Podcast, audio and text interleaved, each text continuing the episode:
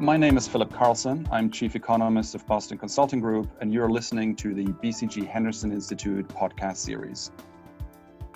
Today, I'm welcoming Marc Levinson to review his new book, Outside the Box A Detailed Account of the Successive Phases of Globalization and the Impending Phase that he calls the Fourth Globalization. Marc, thank you for joining me. Thank you for having me. Marc, you described the world as having gone through three distinct phases of globalization already and being on the cusp of a fourth one. Can you start by giving a brief synopsis of the four phases? Sure. As everybody knows, international trade has been around forever. That's not particularly a, a, new thing, but that's not really globalization. Up until about the 1830s, most people in most countries really weren't much affected by the world economy.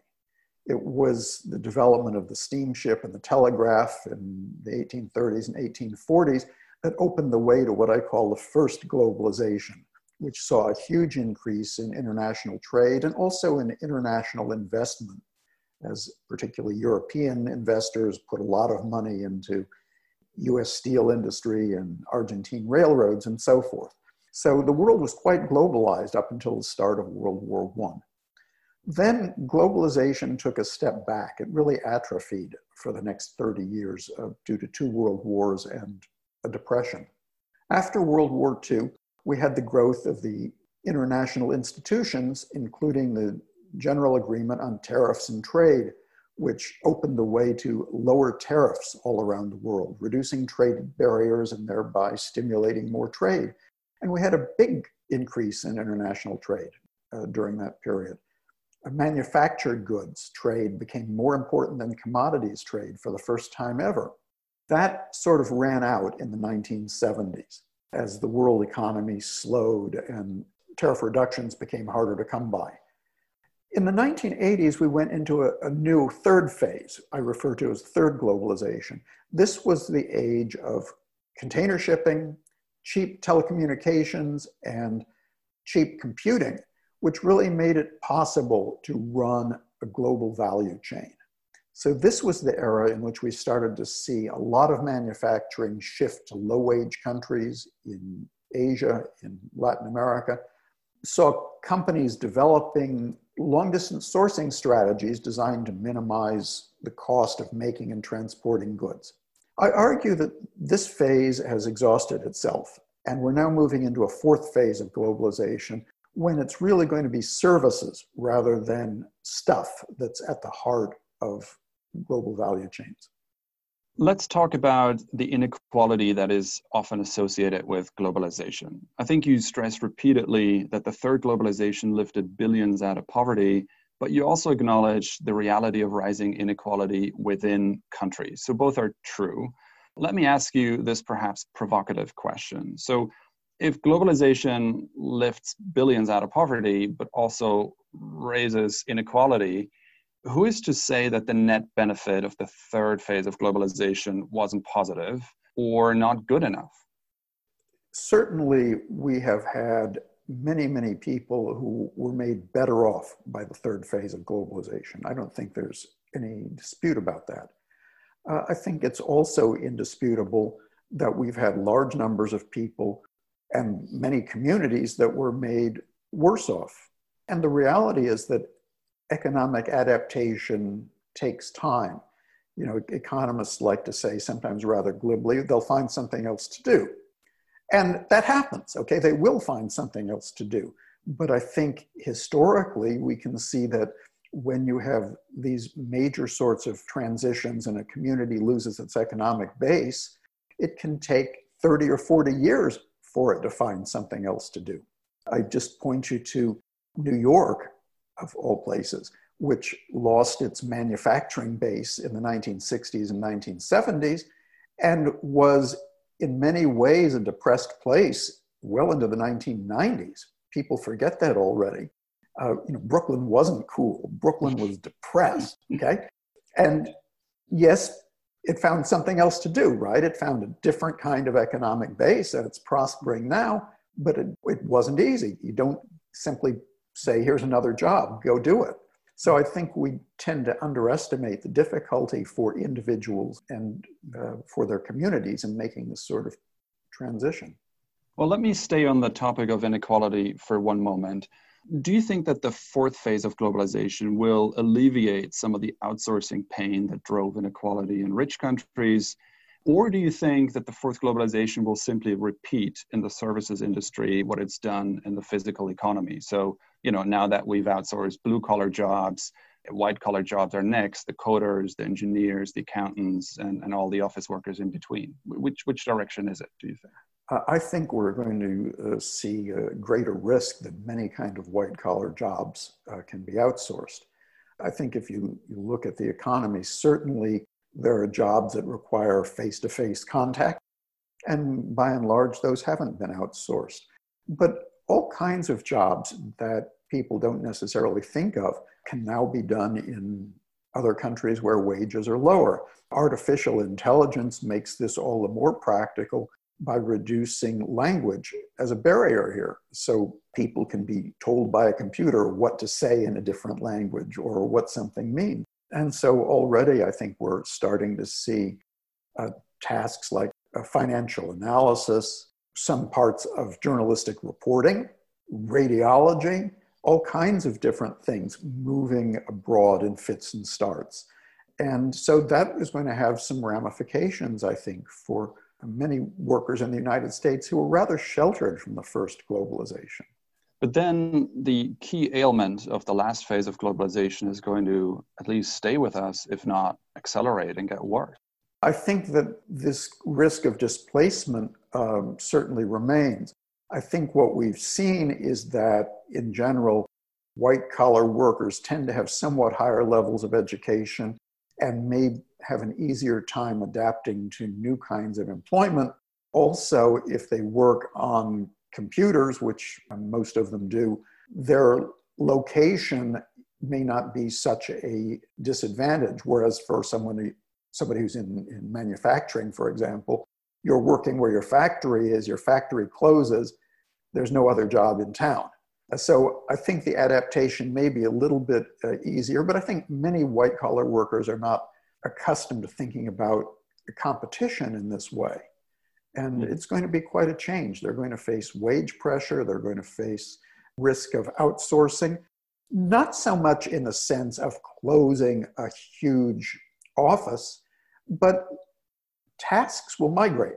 So now you've got people who work in this consultancy, they do these kinds of jobs, and now certain of those jobs are going to be sent off to the office in Mumbai. Does anybody get laid off immediately? Maybe, maybe not. Uh, is there a mass layoff? Probably not. Is there a gradual migration of work? Potentially. And it's going to be very hard to keep track of.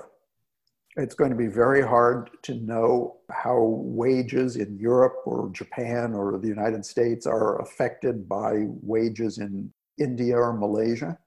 Uh, so it's going to be a, a different sort of environment that we're not very well set up to understand.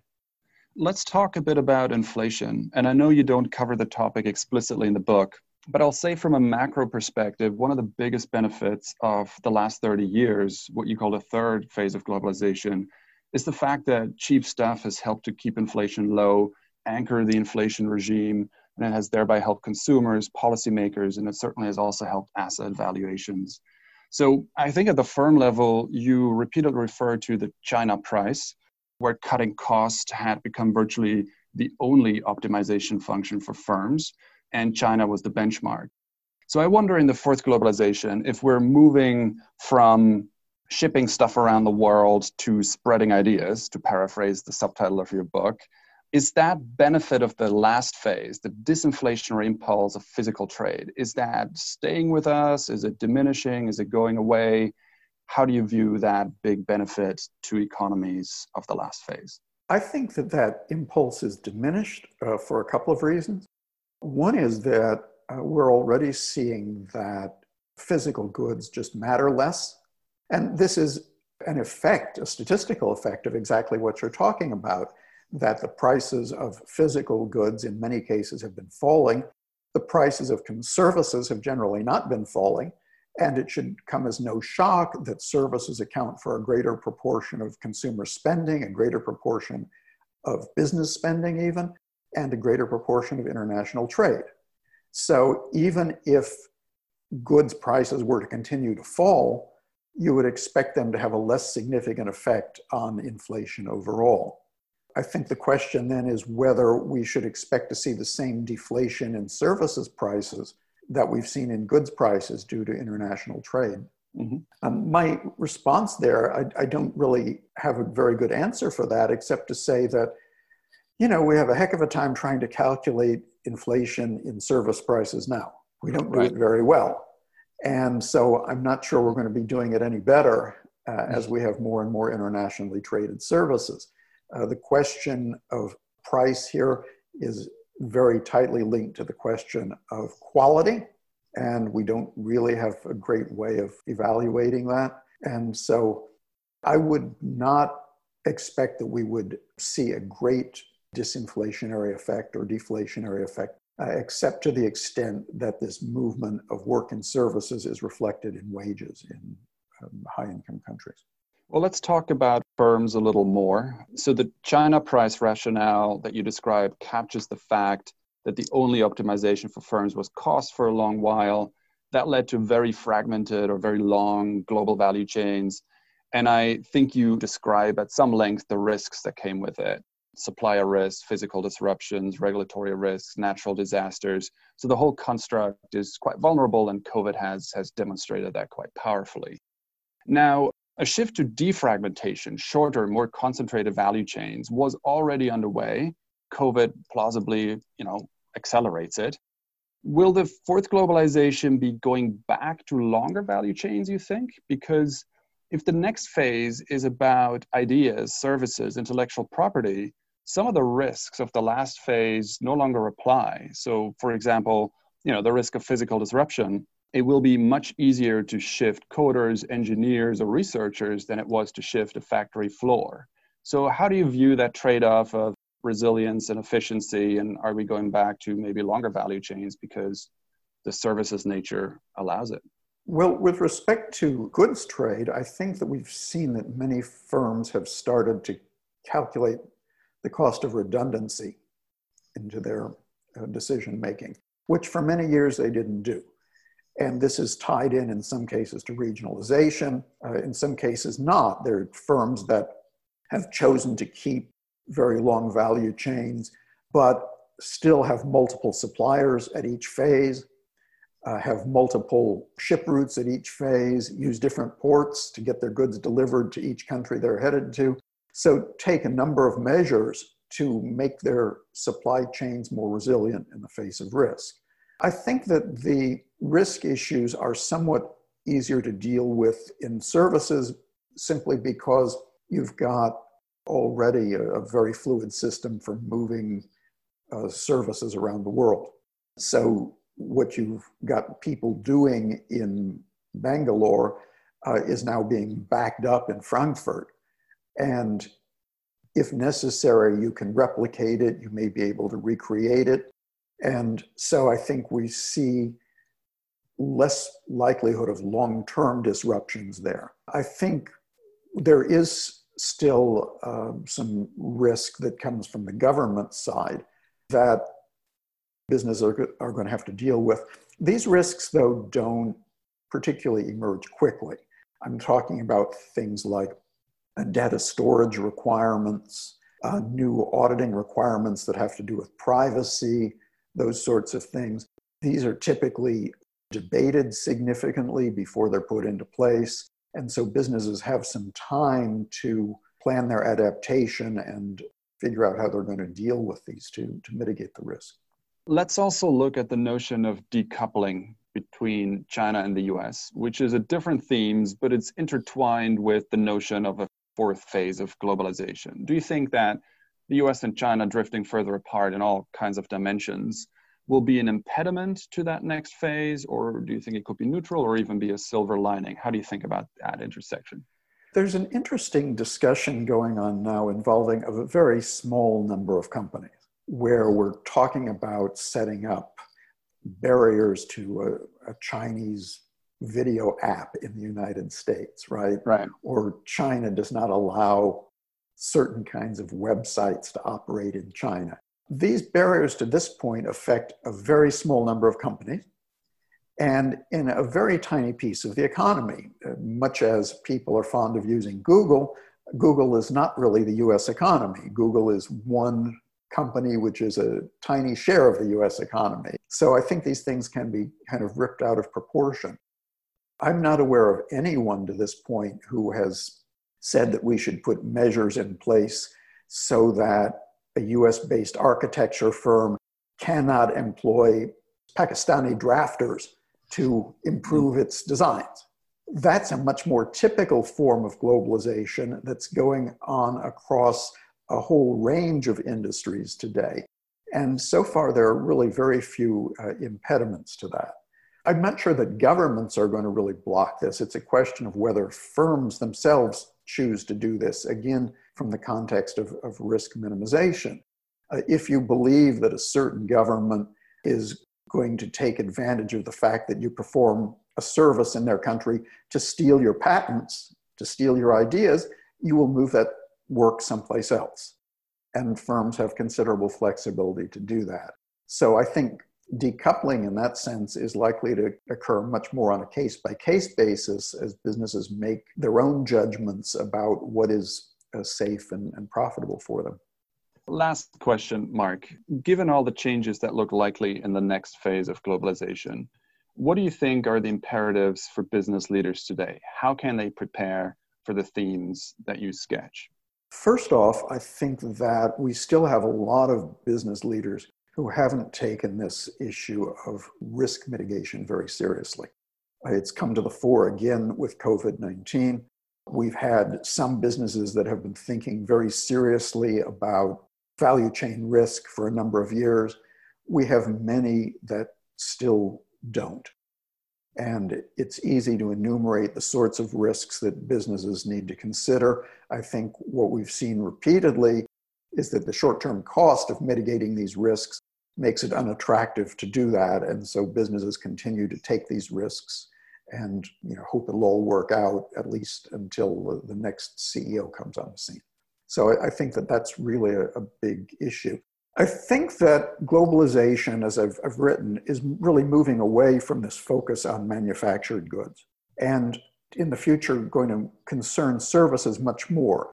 Again, we've seen a number of major corporations that have already caught on to this and now think of services as an intrinsic part of what they manufacture or what they sell. This rather artificial decoupling of services and manufacturing is going away for a number of companies. And I really think that is going to continue. Many companies are not there yet, but I think that the money is going out of the business of simply making stuff. And you need to have another way to handle this. I think that the growth of international trade in services is going to put a lot of pressure on businesses that until now really haven't felt it very much. All of us have been enjoying COVID 19 while watching Netflix and Hulu. Well, if you're a content producer in a high cost country, this isn't such great stuff because we've been able to see a lot of content from a lot of other countries. Mm-hmm. And you may never have thought that you really had competition in the business of making video content, but it's right. pretty clearly there. And the same applies in many other industries. So I, I think people need to look out for uh, competition from new places. Well, thank you, Marc, for joining me today to talk about your new book, Outside the Box. Thank you. I appreciate you inviting me to be on this.